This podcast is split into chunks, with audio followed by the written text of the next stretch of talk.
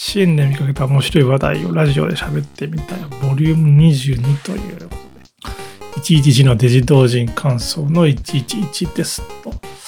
目次、はい、えー、バキンでリアル闘神 3DRPG、エロ同人芸サークル広報のために VTuber をリリース。うん。DL サイトの海外への共闘法意外に即売会もやる。うん。えー、これしたらゲーム開発頓挫しますよ。しかし案外いけちゃう人もという。この4つですね。はい。それでは今週も喋っていきたいかなと思います。一つ目の話題。うん。バキンでリアル闘神 3DRPG っていうことですね。うん。えー、これはメロンソーダ絞りたてさんというサークルさんですね。えーまあ、安定感がある塗りからの、えー、ビラビラ陰ンスカトロという えー、立ち絵でなかなか綺麗な塗りだな、綺麗な塗りだなと思っていたら 陰ンが来た、スカトロが来たっていうようなこのハラミ旅館一作目ですけども、それが個人的に印象深かったサークルさんですね。うんえー、最新作は他にあるみたいなんですけどもちょっとした試みとしてやられているのはですね、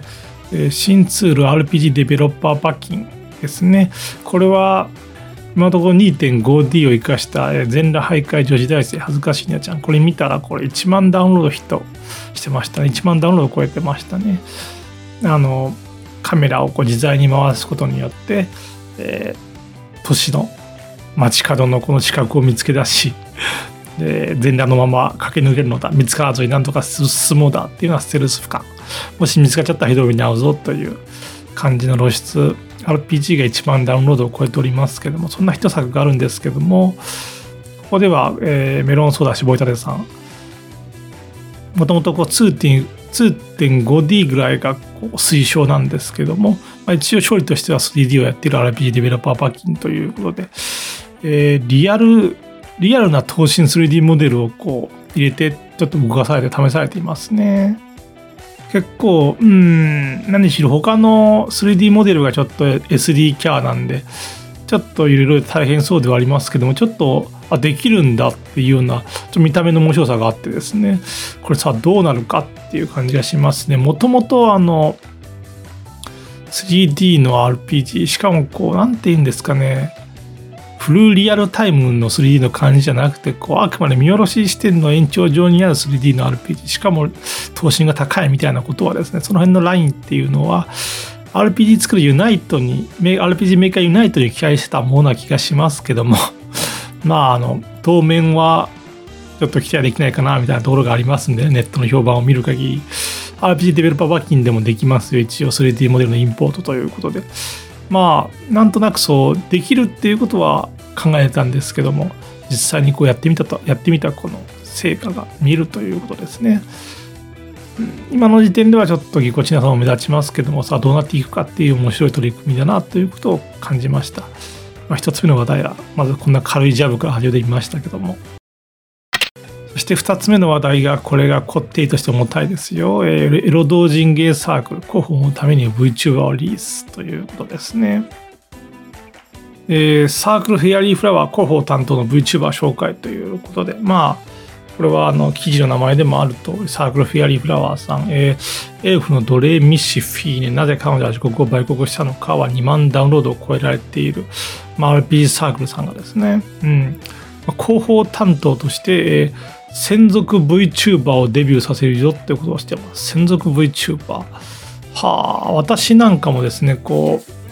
支援で同人エログの実況とかを前にしてるんですけども、ただ支援っていうのは、こう、まあ、例えば Google とか当てにしようとしてもですね、まあ、支援の記事っていうのは、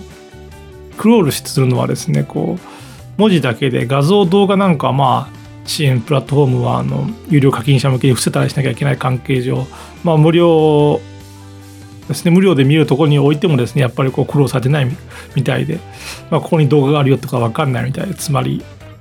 Google からの検索リードも期待できないんですけどもです。うん。でこの専属 VTuber をデビューさせるよというフラサークルフェアリーフラワーさん、えー、星空みのりさんになりますとか言ってますけども、えー、FC2 にゲーム実況させたものを投稿させておられますね。うん。今のところは FC2 動画の動画投稿っていうことでしょうけども、そのうちこう FC2 のライブ放送とかもできますね。うん、なんでまあこんなことを言うのかっていうと私もこう支援だけ展開するのは厳しいのか FC2 なのか FC2 送りの系なのかなんて考えるんですけども、まあ、まず一つにこう身分証明書を求められるってことがあるんですよね。まああのホルノハウとかだとこの身分証明書がパスポートになって非常にこう敷居が高いんですけども FC2 ならばあの、ね、免許証とかだけでいいんでいいのかなって思うんですけどもちょっと敷居は高いわね。そしてもう一つその FC2 動画自体の雰囲気っていうのもありますわな。うん。10年前とかに FC2 動画で投稿した動画っていうのがね、こう7万、8万再生いってたんですけども、まあ、あの身分証明し、身分証明してない関係で今のところ非公開になってるんですけども、今 FC2 動画にこうゲーム実況、エロゲー実況動画を投稿したら伸びるかなっていう。いや案外伸びるのかなわからんけども、まあ、FC2 動画のライブで実況するよっていうとどうしてもこうエロ配信かって期待されると思うんですけども。エロゲー実況いけるのかなって。でもこう YouTube じゃきついわな。やっぱりこう欲しいのはさこう別にこの自信がパフォーマーとしてエロをするわけじゃなくてこうあくまで扱ってるネタがある18なだけでさこう思考用でもないんだよっていうような、いや、思考ではあるんだけども、なんかこうね、扱ってる題材がある18であるっていうことをなんか尊重してほしいみたいな、そんな感じのプラットフォームが欲しいんですけどもね、いいとこないのかなって感じがしますけどもね。うん。まあ、あの、私もこう、伸びないけども YouTube とかに前投稿したことも、まあ定期的に投稿したこともあって、最近は支援とかで動画を投稿してるんですけども、それで思うことっていうのは、まあ、VTuber だけにとどまらずですね、まあ、動画活動をする人っていう時のこの望むべく破壊力っていうのはやっぱこう動画サイト内のエコシステムに乗るっていうことなんですよね。まあ要するにあの一つ流行り物が生まれたら、まあ、次から次へとウゴのタケノコあるいはこうイナゴのようにですね。イナゴの大繁殖のようにですね。うん次から次へとこれが今のネタ消費だみたいな。これが今流行ってるんだとばかりこう他の YouTuber がなんかこうあの YouTuber がガーッとこう模倣模倣模倣でまあ下手したらうん十うん百の投稿があるみたいな、まあ、このエコサイでその、まあ、YouTube 側ですけどもサイト側もこう今流行ってますよみたいにそれをレコメンドする。どんどんおすすめにしていくっていう。このエコシステムに乗るかどうかっていうのが重要なわけですよね。広告主としてもそのエコシステムを期待するでしょうし、まあ、配信者としてもこの流行りに乗っていくことで自分の見られてほしいっても期待するでしょうし。やっぱ動画サイトの破壊力ってのはそこだっていうことでただ動画を投稿してるだけじゃ動画一本の動画自体じゃそんなに実は破壊力がないんだよね。それはあの支援で動画投稿して特に引力値がない私も感じてることですし FC2 動画も今のところやっぱりそのエロゲ実況っていうのは非常に少数派で、まあ、そういったエコシステムっていうのは期待できないどうなっていくかなっていうのがありますね。ただ面白いことですね。LRPG サークルが自分のゲームの宣伝のためにこの VTuber をリースするっていうことですからね。L 割り VTuber をねそんな時代が来たのかっていうこと噛みしめると案外面白いものがありますよね。ちなみにこう DL サイトの親会社ビビオンですけどもビビオンもすでにその青桐高校ですね。割とこれ有名な VTuber で有名な人なんかは数十万確か登録登録とかあったと思うんですけども。その VTuber グループをあの買収のついでにこう手にしちゃってるんですよね。DU サイトお抱えの VTuber ってことなんでしょうかね。この買収自体は4月3日に行われたそうですけども、あの一応このいろんな展開を考えて、まあ、買ったと思うんですけども、えー、1ヶ月ちょっと経つ今ですけども、そんなにこう前向きな展開っては見られなくて、案外こう、やっぱ R18 を含む DL サイトということで、手に持て余してる感じなのかな、それともこう前輪齢の方に伸ばしていきたいのかな、わかんないんですけどもっていう感じですね。今こう同人と VTuber が熱いのかってそこにこう熱い目が投資が注がれているのかっていう感じがしますよね。うん、まあそんな同人と VTuber しかもこれ DA サイトの場合は同人同人運営をしてるだけでその自身は同人じゃないんですけども、えー、同人サークル自体が VTuber をリリースするっていうことでもう一つの例ですね。えー、これは未来ミルクミルクコア正規さんっていう、えー、まあ支援で毎月いろんなゲームを出しているっていうサークルさんなんですけどもその活動の一つっていうことなんでしょうかね。こういろはちゃんおもちゃ攻めなんていう記事タイトルでこの、えー、下道いろはちゃんというキャラのエロを描かれています。この下道いろはちゃん、まあ、要するにこう VTuber 界隈でいうところのママとかパパって扱いになるでしょうかね。要するにこの未来魅力魅力が正規さん思いっきり R18 ゲームのサークルさんなんですけどもその R18 サークルさんがリリースしたのか単純に絵を絵を提供したのか分かんないんですけども、まあ、下道いろはちゃんというキャラを描かれていますということですね。まあ、そして面白いのが、まあ、うちら R18 サークルだからっていうことでしょうかね。まあ、言うなればその公式がもういろはちゃんお茶攻めっていうことで、えー、書かれた自信が書かれた VTuber のエロいを投稿してるんだっていうことですよね。あ、それいいんだっていう感じがしますけども、一応そういったことがあったにしても、こう、公式はやらないみたいなところがあるんですけども、まあ、エロゲーサークル発となれば当然そういったこともあるんだっていうことですね。なんかこう、公式や VTuber のエロ絵を描くのはちょっとどうなんだっていう感じが、ホーライブとかではありますけども、それが期待されていながらも、ちょっと一応はね、企業なんでねっていうことで、その伏せられてる感じになると思うんですけどももともとが同時でもともとがエロゲサークルな関係ねえよなっていうことで。えー、ということはこうパパママからも エロを期待されている VTuber ゲドエロガちゃんということですね。そんなわけでこう前までもそんな例がなかったではなかったですけどもそうですね。同時にエロゲサークルが VTuber をリリースする。しかもこう前まであった例っていうのはこう同時にエロゲサークルの作者が自身もこう VTuber になっていましたっていうことだったんですけどもこの描かれた2つの例っていうのはもう完全に人を雇ってなのかコラボなのか分かんないんですけども外部の人になんかこう提供しているあるいはリリースしているっていうことですよね。まあこれも一つこう大きくなってるなっていう同時に大きくなってるなっていうことが伺えるわけですけども、えー、ミルクココアミレクス未来ミルクさんはこう毎月シーンを更新することでこう支援からのお金を得ている感じだと思うんですけどもそこで重要なのはやっぱり広報活動っていうことで普通にこう VTuber をリリースする、まあ、モチベーションというか理由にもなっていますよね。これも一つのエコシステムかなと思いますけども広報の重要さというか広報にこう手をかけてもリターンが十分に得られるようになってきてるんだよなっていうことですよね。私アフィー感想ブログでアフィーを書く人間なんですけどもこういった人間こそ VTuber をリリースすべきなのか。リリースなんてなはあって感じがしますけどもね。せいぜいこのポッドキャストを喋るのみだなって思うんですけどもこのポッドキャストも VTuber がやってるポッドキャストっていうことだったら少しは伸びるのかそういった意味でのこう話題性なのかって思うんですけど。えー、ついでにもう一つの例でございます。えー、ついでにっていうのはこの「Love is Undead」っていうこううんこじゃれたま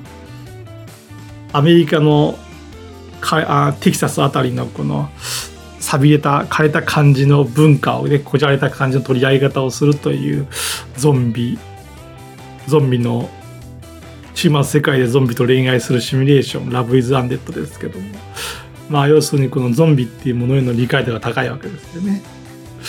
でそのサークルさんがですねこう YouTube を始められるよっていうことですよね。うん、YouTube っていうことは何？ゾンビ娘の VTuber でもやるのかなっていうのがまあ妥当なとこだと思うんですけどまあこのサークルさんは非常にこのこじゃこじゃれたというかまあ B 級感に非常にこう理解が高いっていうか自ら B 級になっていこうっていうサークルさんですんで、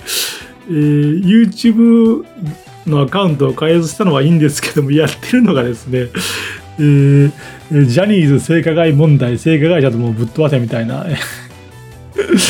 ー、しかもこうジャニーズをぶっ飛ばしているのはこう新仮面ライダー違う肛門ライダーという非常にこう最高で最悪みたいな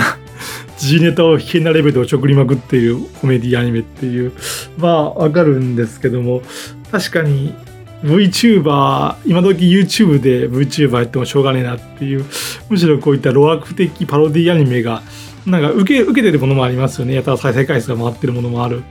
っていう感じでわかるんですけどもすげえなっていう。しかもこう YouTube だけ見てれば違和感ないのかもしれないんですけども私なんかこうエロゲのサークルがやってるよっていうとこが入ってますんで、えー、危険なレベルのエロパロあ危険なレベルのパロディアニメが始まったと思いきやなぜかそれをなんか見せられてなんか反応する実写男性2人っていうこの実写男性なんだろうと思いつつなんかテレビのバイブみたいな感じですよね。バイブで抜かれてる実写男性2人っていう。この2人に関する説明は全くなくてな何なんだこれはっていう感じがしますけどもすげえなっていう。いや面白いんですけどもこれもダダ滑りするか100万回再生毎回100万再生するかっていうぐらいな両極端しかないようなコンテンツの感じで まあさすがっていうことですよね。VTuber よりもよりこのサークルさんの色を反映してますけどもただ YouTube で見ただけ YouTube からだけ見た時はこのわけわかんないですからね。うんすごいよね。うん。ある意味で本気だしある意味で悪ふざけだしすごいよね。悪ふざけで本気なんだろうなと思うんですけども。すごいものが来たよっていうことですよね。はい。一応概要欄に URL 貼っておきますかね。はい。えー、3つ目の話題、DL サイトの海外の共闘法、意外に即売機もやるっていうことで、これは、まあ、正規シリッカさんを要する、えー、モグラソフトさんの記事ですよね。まあ、あの、海外で進出だって言った時にですね、まあ、DL サイトにも、まあ、多言語翻訳とか出力できる機能があるわけですけどもやっぱりこう海外進出って言った時にこうチーム版をリリースみたいなことはそっちの方がなんかこう海外進出しましたってイメージがあるわけですよね同時に海外としては。一方でこう DL サイトはそんな状況で何をやってるのかっていうことで、えー、リアルイベントを京都法としてるようですよっていうことで。えー、というのもこう台湾で開催されたイベントなんて読むのかわからん、えー AGA 成人同満伝願展2023ですね同満っていうのはあの中国の言い方でこういわゆるこう二次界隈のアニメだったりゲーム内だったりのその総称っていうことだったと思うんですけどもで、まあ、台湾の即売会じゃないのかなこれは日本で言ったら毎年まあ、会で行われている東京ゲームショウみたいなことなんですかね。そういったイベントに出展されているっていうことですよね。うん、DL サイトとして出展しているみたいですね。企業、うん、この何しろこの成人同満願成人同満伝願展2023が分かんないんですけども即売会じゃないのかな？まあ DL サイトとして出展してでその DL サイトとしてその公式みたいなことをして押すゲームとしてえー、正規種立夏っていうラインナップの一つっていうことですね、があるよっていうことですよね。まあ、言うならば、こうお墨付きっていうわけですね。まあ実際のところ、正規種立夏6万ダウンロードされていますしね。こう、世界に打って出ようしたときに恥ずかしくないタイトルっていうことですね。確かに納得感はありますね。うん。そしてまあそれを反映したのか、この記事のコメント欄もまあ英語、中国語、まあ、日本語もっていうことで多言語が入り乱れているっていうことで、なるほど。チームがどういった展開をしてるのか分かんないんですけども、スチームがこうリアルイベントやるときってこう完全にチームが主催主催するよね。少なくとも台湾のこういったイベントにスチームとしてポンとしては出すのかな出さないのかなと分かんないんですけども。あでもこれ成人同満伝願具伝願展ですからね。チームがあの R18 オンリーのイベントにこう出展するっていうのはそんなに聞いたことないんでね。なるほどこういったところに出していってこう世界への開拓をしてるんだなっていうことですね。台湾っていう手短が手短なところですけども当然韓国にも出してほしい中国にも出してほしいできてはヨーロッパにも出してほしいということでリアルなイベントでこうかもこうある18オンリーっていうものがあるとすれば、まあ、非常にこう競わずにですね趣味が動いてないところを開拓できるかなと思いますね。韓国、台湾、中国ではそのある18オンリーのイベントがあるのも分かるんですけどもヨーロッパとかあるんですかね？わかんないんですけど。うん。ま、一応 DL サイトもこんな海外進出の動きをしているよっていうことですよね。はい、えー、最後の話題でございます、えー、これしたらゲーム開発頓挫しますよ。しかし案外いけちゃう人もっていうことで、何を言ってんだ、その、矛盾することを一度に言ってるじゃないかっていうことですけども、まあ、2つのことを喋りますよ。1つ目は、えー、ゲーム開発の終焉を感じる瞬間参戦、エターナルということで、まあ割とこう、ゲーム開発におけるハライフハック的なことを書かれるヌプリューの森さん、ヌプリューのサトスさん、まあ、すでにこのラジオでも割と常連ですけどもね。うん。まあ結構長い経験から来た来る来てるであろう、まあ、この3つの兆候が現れたらやべえよっていうゲーム開発がエターナルっていう、まあ、頓挫するっていうその専門的な言い方なんですけども 作る会でね。まあその3つの兆候を挙げられておられますよね。うんえー、1つ目がその他のゲームの案を考え始めているわかるよっていう うんで2つ目が、えー、メンバーの状況が分からなくなっているっていうことでこれ私今までにないんですけどもあの集団制作ならでは共同制作ならではってことですかね。で3つ目がこのボリューム感が見えていないこの3つを挙げられていますよね。まあ非常にこう2つ目はちょっと私ないんですけども1つ目3つ目は非常に分かるよっていうことですよね。うん。何もこう作ってる方もさ、エターナってやろうと思って作ってないわけですから。えー、当然この、どこかで良かれと思った判断が、あるいは見積もりを間違えて、のっぴきに合わなくなって頓挫しちゃうっていうことが多いわけですよね。つまりこの、何か動き動こうとした時にですね、本人としてはこのいいことのように思えているんですよね。でもそのいいことっていうのがまた非常にこう、前向きに滅びに向かっていくっていう風になっていて、それが危険だっていうことですよね。えー、すなわちこれはその他の議員の案を考え始めているっていうことですけども、これなんか私の覚えがあるというか、一個前の私のゲームがそれだっていう、ちょっとあの、思いついちゃったから新しいアイデアを。ちょっと、ちょっと試しに作ってみようかなっていう別のゲームをね。そうして息抜きをした方がその本体のゲーム的にもなんかいい影響があるみたいな。結果的にうまくいくんじゃないかとか何の結果だよって。そどんな構造だよアルゴリズムだよと思うんですけどなんか結果的にうまくいくんじゃないかみたいな言い訳をしてね。他のゲームに取り掛かるという。あの記事の中でも非常にこう まあ身近なことを言っておられますわ。あの新しいゲームの典型が来た。典型に打たれたようだっていうことで作りたくなるよねっていう。でもその今作っていてその生んでいるゲームっていうのももともと典型に打たれたんじゃないのっていう。今作ってるゲームを典型に打たれて作り始めたんじゃないのっていう。で、結局新しいゲームをこう、天気が来たって新しいゲームを作り始めたんだら、作り始めて、まあ、数ヶ月経ったらまた産んで、産んでんじゃ、産むようになるんじゃねえのっていう。ことですよね。まあ、よくありがちな心理を言っておられますね。ただね、こう、うん、ネポリの森さん、非常にこう典型的な3つの証拠を挙げられていて参考になるなと思うんですけども、たまにこう、その例に見合わない人もいるよなと思っていて、いっそのことさ、あの、一つのゲームを作っていて途中でこう典型に典型に打たれたかのように新しいアイデアを得て作り始めなきゃいけないんだってそのことを初めからさもう3つ4つもう複数走らせちゃってさどれか1つだけでも完走できれば OK だみたいな風な構え方をするんであれば別にこれは当てはまらないのかなと思いますよね。そう私の1個前のゲームも、まあ、1年弱ぐらい作っていてたなったわけですけどもエターナルっていうことはその1年弱の開発が無駄になるっていうことですからね。流用できるみたいな言い方も一応するんですけど、まあ、78割無駄ですわ。1年のうちの78割が無駄だ無駄な作業だ、無駄な作業に終わったっていうことですわ。だって発売しなきゃ誰もその、利益がないんだもの。誰も反応を返してくれない。誰もこのメリットなものを返してくれないんだもんな。それを考えると何としても開発しなきゃいけないよな。人生80年なのにそのうちの1年ぐらい弱ぐらいの7、8割 ,7 8割が無駄になるんだからまあ1個前のゲームの時はですねあのなんかこうしっくりこないな。そうだ。このアイデアを、うん、しっくりこないこの今のゲームをこうよくするアイデアを思いついたぞっていうことで、まあ、アイデアを取り込むんですよね。でそうするとまた1週間ぐらいはその浮き吹きを作るんですけども何しろこの急ごしらえでアイデアを取り込んだもの取り込んだものですから冷静になってこれを俯瞰してみるとなんかこうしっくりきてねえなっていう感じがあってそれを考えた時にこう引き算って考えないんですよ。それをしっくりきてない感じをまたこのアイディアで なんとかしようとしてなんとかしようとしてまた手を変え品を変えみたいな感じでどんどん取り込んでいくっていう。うん、空き地アイディアを入れて空き地アイディアを入れてっていうの膨大にこう作業が膨らんでいくっていうこともあり最終に最終にごちゃごちゃになってわけわからなくなっちゃってるっていうことですよね。最悪なケース。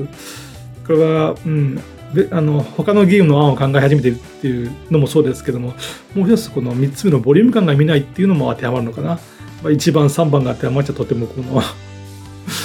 え完成まで走り抜けられるはずもなく体中に重りだらけ 重りにしがみつかれるか重りにしがみつかれてるような状況っていうことでまあダウンですわな。ダウンしましたよ。うん。1年弱近く開発してきて投げ出すっていうのは相当な至りなはずなんですけども本人としてはあ楽これで楽になるみたいな風になっちゃってはいかんわな。その頓挫を決めた時に非常にこう良くない撤退戦である苦々しい失敗のみが残るっていうことですよね。なんかこう新しいアイデアをぶち上げるにしてもそうだしそこからこう楽になれるんだとこう頓挫を決めた時もそうですけどもこうなんかどちらもこう嫌な思いをしてない。どちらもこう楽になれるんだってことばかりが先行してるんですけども現実として考えると非常に痛手を負っているはずなんでその痛手っていうのをしっかり認識すべきですよね。ゲーム開発をしていてそれが頓挫しちゃうっていうのは痛手なんですよね人生におけるほとんどね。まあそうですよね。受験勉強のために1年近く勉強するってことは当然あり得ると思うんですけども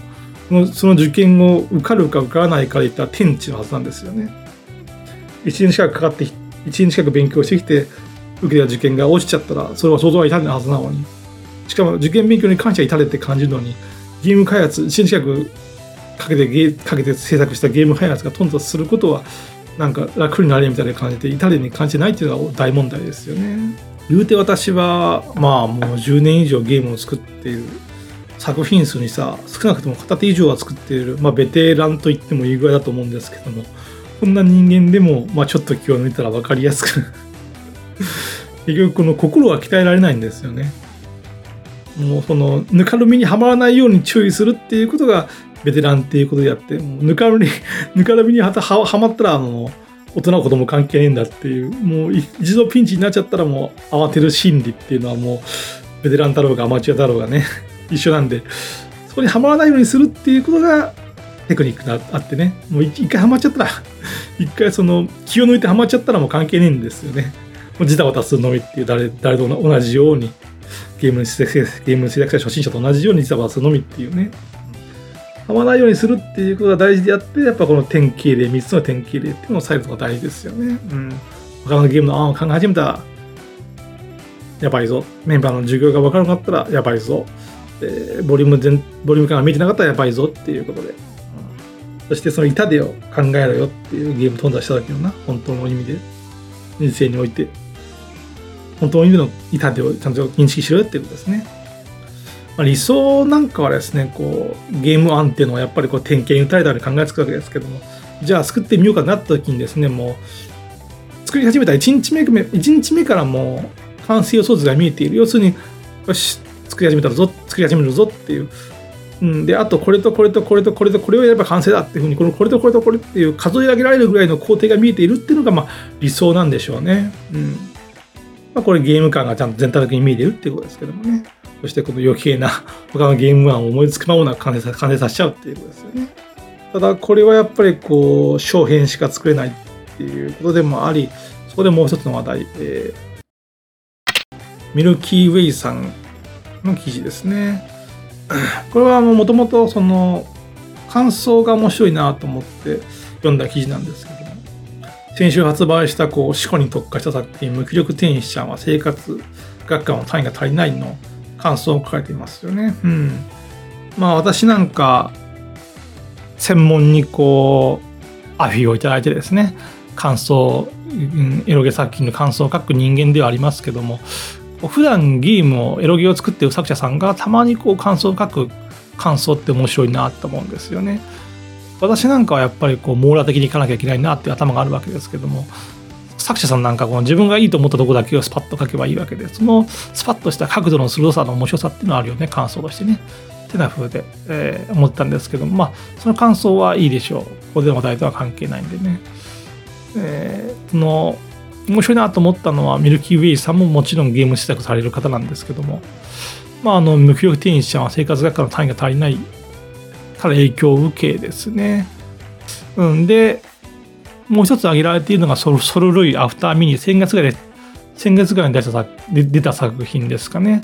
であのそれをプレイした後になんかこううちも催眠かけられた時の演出をもっと良い感じにしようと思ってなんかプラグインをいじったということで